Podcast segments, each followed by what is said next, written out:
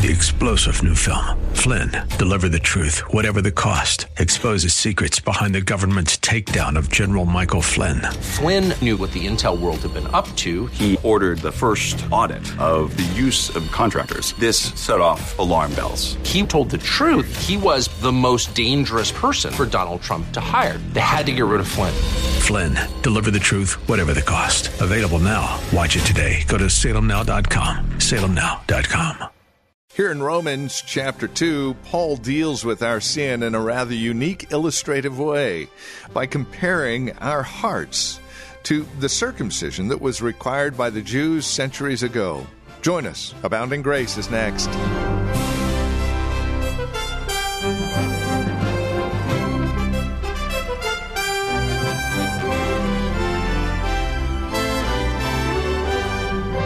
Circumcision, a cutting away of the flesh. The Apostle Paul uses this to show us that there should be a circumcision of our hearts, a cutting away of the sin. And here in Romans chapter 2, he does just that.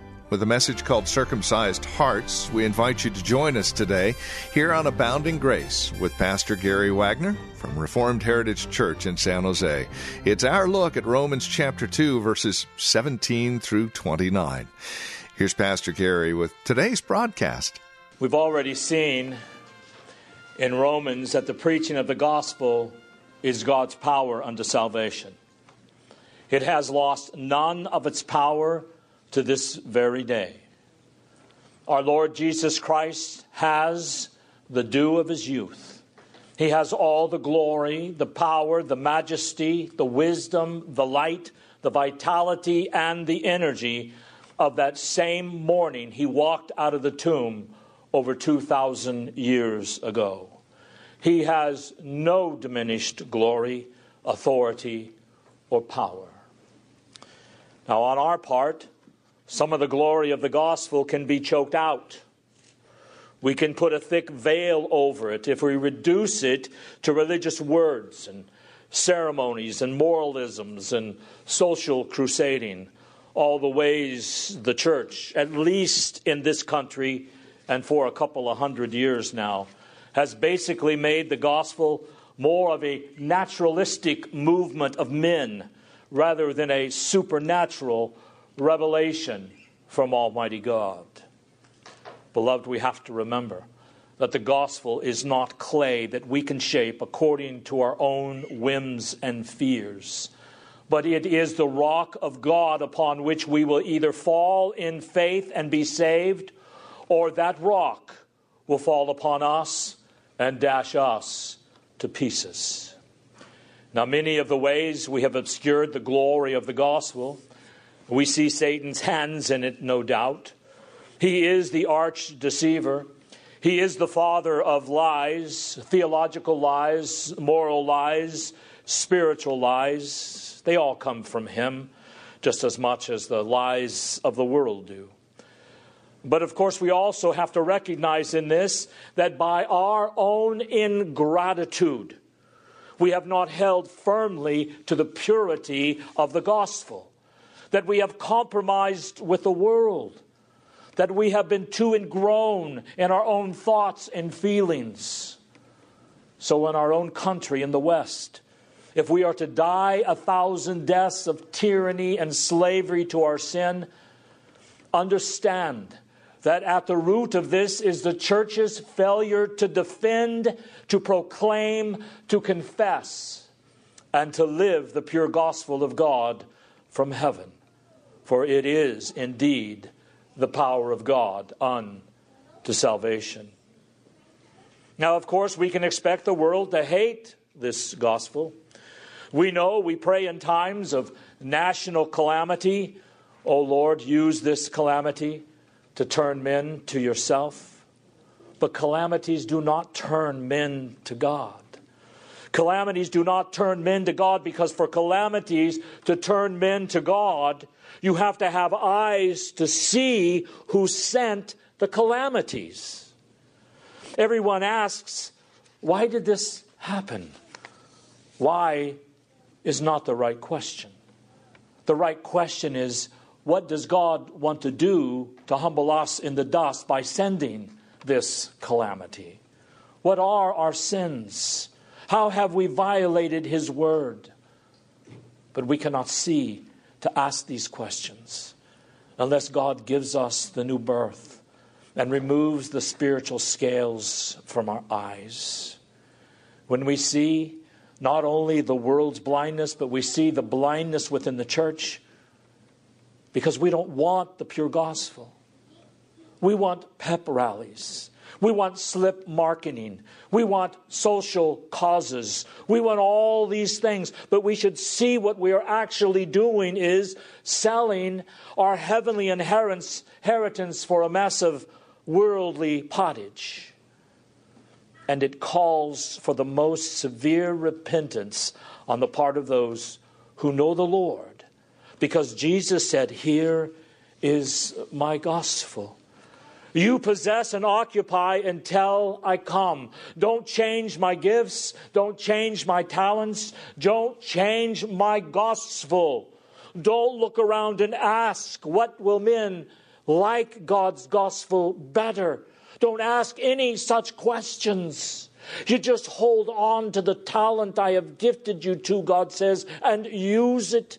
And you promote it, you speak it, you grow it so that when I come, I might receive back my own with increase.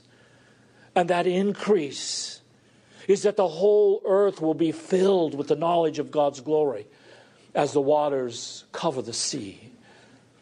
Beloved, God's gospel is going to break forth again. It has not lost any of its power. We, the church, may have lost faith in it, but it has not lost any of its power. What we need is for God to kindle in our hearts again a love for that gospel, humility to receive it with meekness. And we need for Him to restore our hunger within the church for the preaching of the pure gospel of God. Because, beloved, understand that the church services are not for unbelievers. Let me just say it boldly and clearly. Church services are where God's people meet together. Those whom God gathers together are those who have made a covenant with Him by righteousness. Now, unbelievers may come in, but the main reason the church gathers together and hears God's gospel preached week after week is so that our lives may be transformed. We might hold on to that gospel more firmly, love it, and adore it as our treasure. And then from there, speak and compel and urge those in the highways and the byways to come to Mount Zion, the church, to be taught of God's law. Not to be entertained, not to be appeased, not to feel better about their problems, but to be taught from God's own blessed mouth. And what does God teach us? One of the main promises in all of Scripture is found in Ezekiel chapter 36. And it has direct bearing on the text that we'll be focusing on today Romans 2 25 through 29.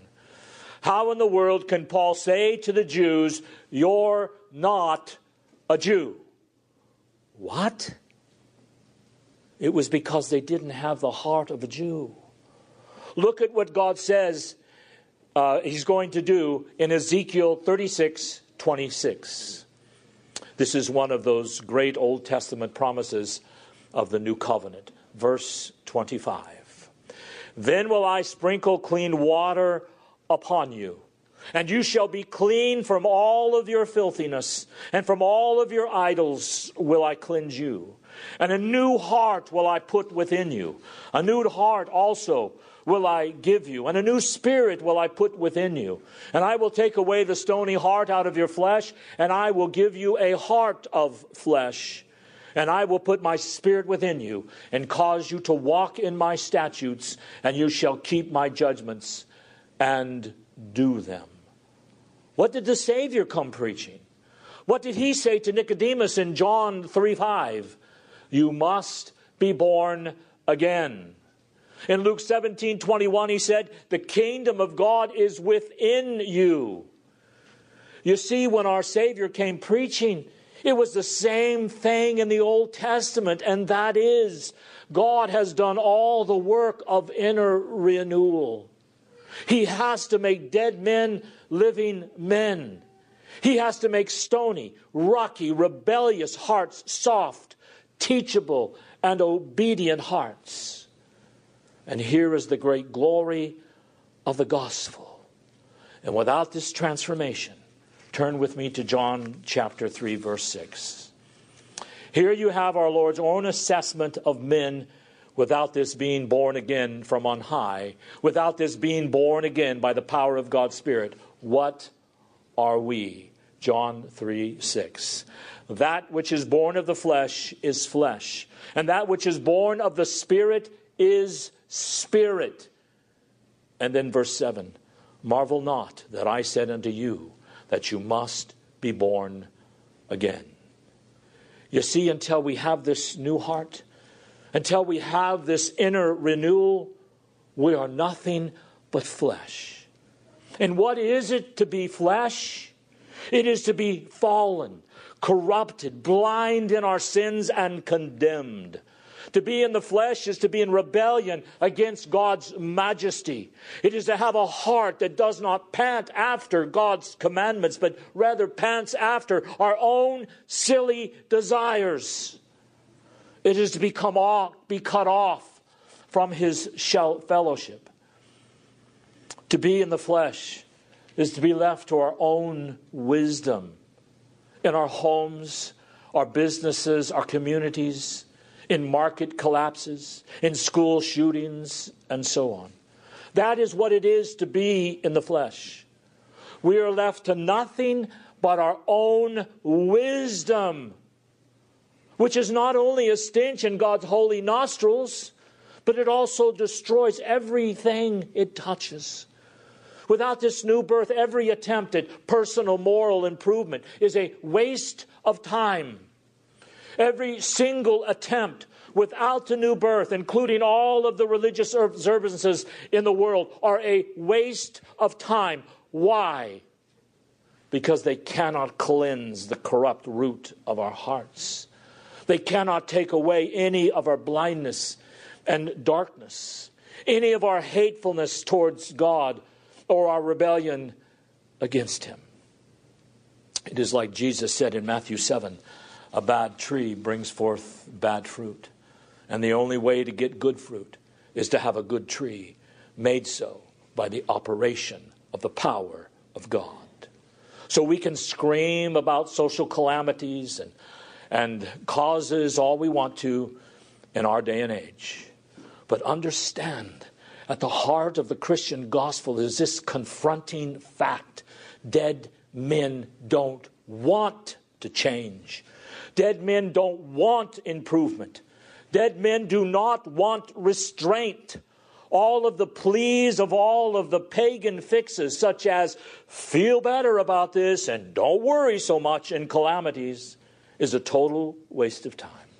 And until God plucks out of our fallen, corrupt hearts that nasty, twisted, leprous, cancerous root of rebellion and plants there his own kingdom, there is no change. It is God's work. He is the only one who can do this. That is why Jesus says twice in John 3 and John 5 what is translated in the King James that born again means to be born from on high, to be born from above, is God's own work. Let's look at 2 Corinthians 4 6 to see what Paul compares to the new birth. He actually compares it to creation. And what did God do at creation? And by the way, this is another proof, indirect, but nonetheless, in my mind, impossible to overcome, that the world was created in six days about 6,000 years ago out of absolutely nothing because of the comparison Paul makes to regeneration here. 2 Corinthians chapter 4 verse 6. For God, who commanded the light to shine out of darkness, has shined in our hearts to give the light of the knowledge of His glory of God in the face of Jesus Christ. Remember the comparison. In the beginning, there was nothing but darkness. And God calls light to shine out of the darkness, out of nothing. It is the same thing He does to us when He gives us a new heart. In place of our deadness, He gives us life. In place of our darkness, He gives us light. In place of our rebellion, He gives us teachableness. Now, listen closely. This is the essence and the glory of the Christian gospel God's renewing, regenerating, redeeming, born from on high work, and giving life to men who are dead in their sins. Dead men have no hope. Paul describes them in Ephesians 2. They are without God and they are utterly unable to know and to please Him. And true religion builds on the foundation of God's regenerating, renewing work and grace in the heart of a dead man. And all of other gospels are dead and empty and impotent. All religious ordinances and observances that attempt to obey his word, all elevated religious sentiment, all this is worthless and it will incur his wrath because until he makes us spirit, we are corrupt flesh. Until He makes us clean, we are filthy. Until He gives us a new heart, we are dead in our trespasses and sins. This is our hopeful gospel message, our unparalleled announcement to the world, a world that still lies in darkness and is still led captive by the devil to do his will. God rescues sinners. God makes dead men alive. God forgives and cleanses the filthy through the blood of Jesus Christ. And he makes them righteous through his obedience imputed to us. So ours is a gospel of renewal. Ours is a gospel of hope. Ours is the gospel of God. It's not the gospel of man. It's not a gospel we can put our fingers on and figure out how men would like to do it better today.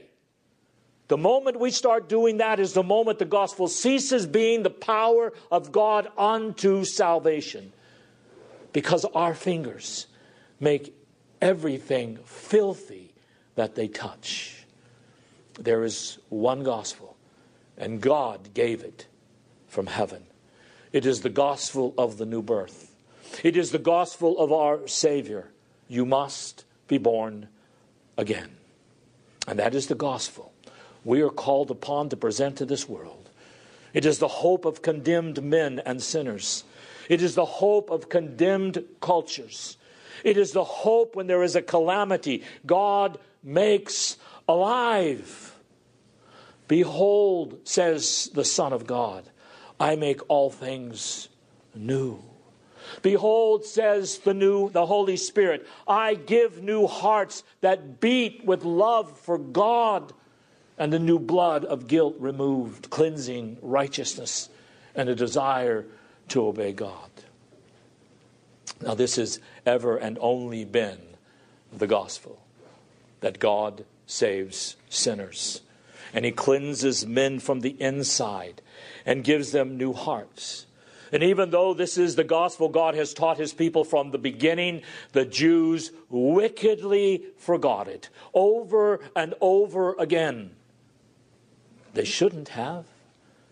In Deuteronomy chapter 10, verse 16, you see this is what Moses told them at the very beginning, that mean old law giving Moses.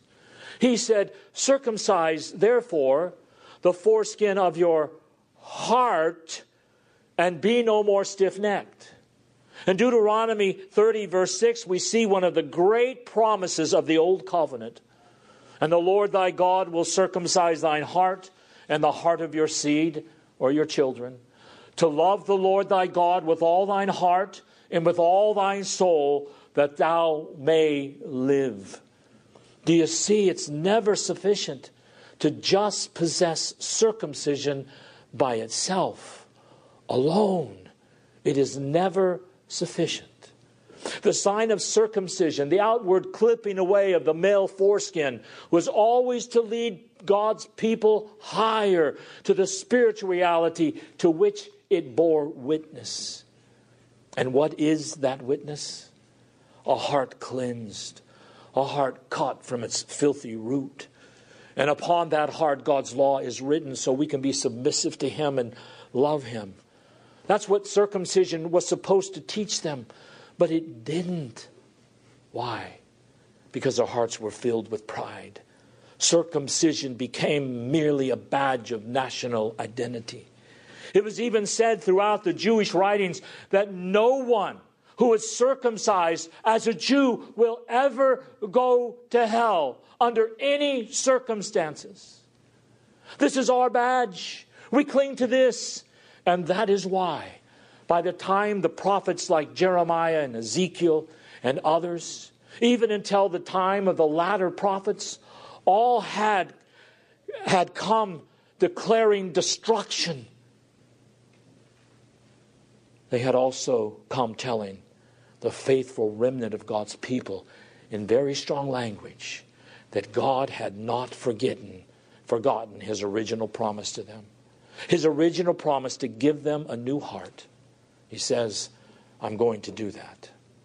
God said, I realize you are living in the midst of a people for whom externalism is everything. You know, keeping up appearances, keeping up ceremonies, Keep up your national badge of we are circumcised. We are God's people. We are secure. But God hasn't forgotten what He promised to do back through Moses. Turn to Jeremiah 31, and you will see it is written large in God's holy word that God preserved for us a covenant. God never forgot this.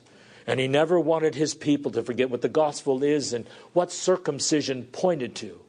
Jeremiah 31 31 says, Behold, the days come, saith the Lord, that I will make a new covenant with the house of Israel and with the house of Judah, not according to the covenant that I made with their fathers in the day that I took them by the hand to bring them out of the land of Egypt, which my covenant they break.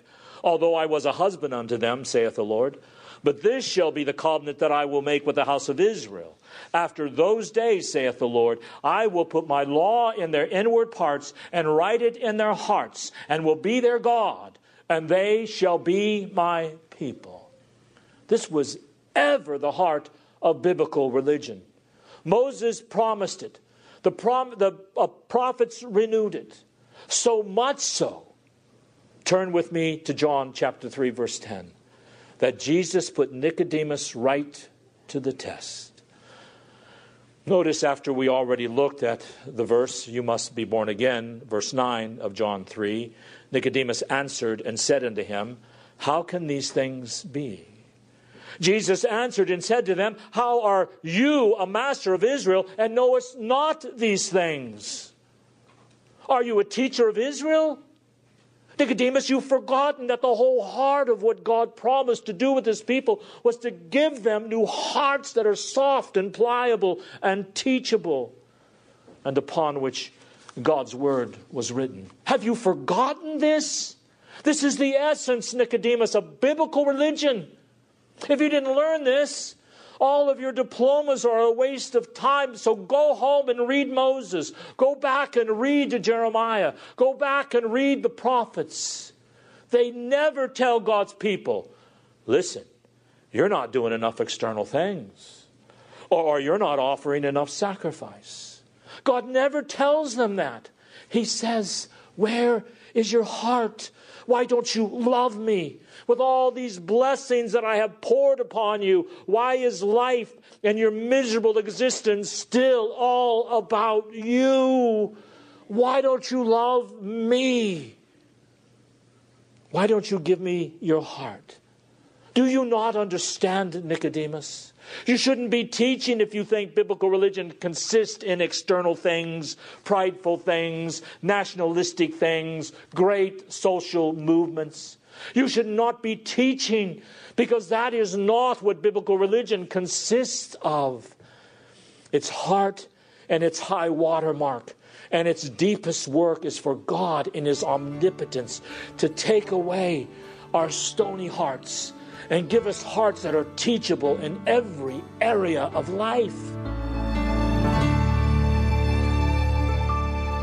Well, that's all the time we have today. This has been Abounding Grace with Pastor Gary Wagner from Reformed Heritage Church in San Jose. If you'd like to review today's broadcast, we would invite you to contact us for a copy of the program. They're available for just $5. Mention today's date and we'll send a CD your way. Here's where to write to us PMB number 402 1484 Pollard Road. That's in Los Gatos, California. The zip code is 95032. Again, that's PMB number 402 1484 Pollard Road.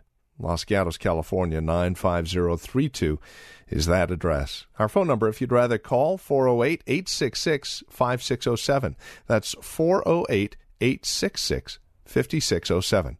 Our website is reformedheritage.org. And if you'd like to join us for worship, Sunday services are at 2 p.m. We meet at the Lone Hill Church on 5055 Lone Hill Road in Los Gatos. Directions at our website, reformedheritage.org, or again call 408 866 5607.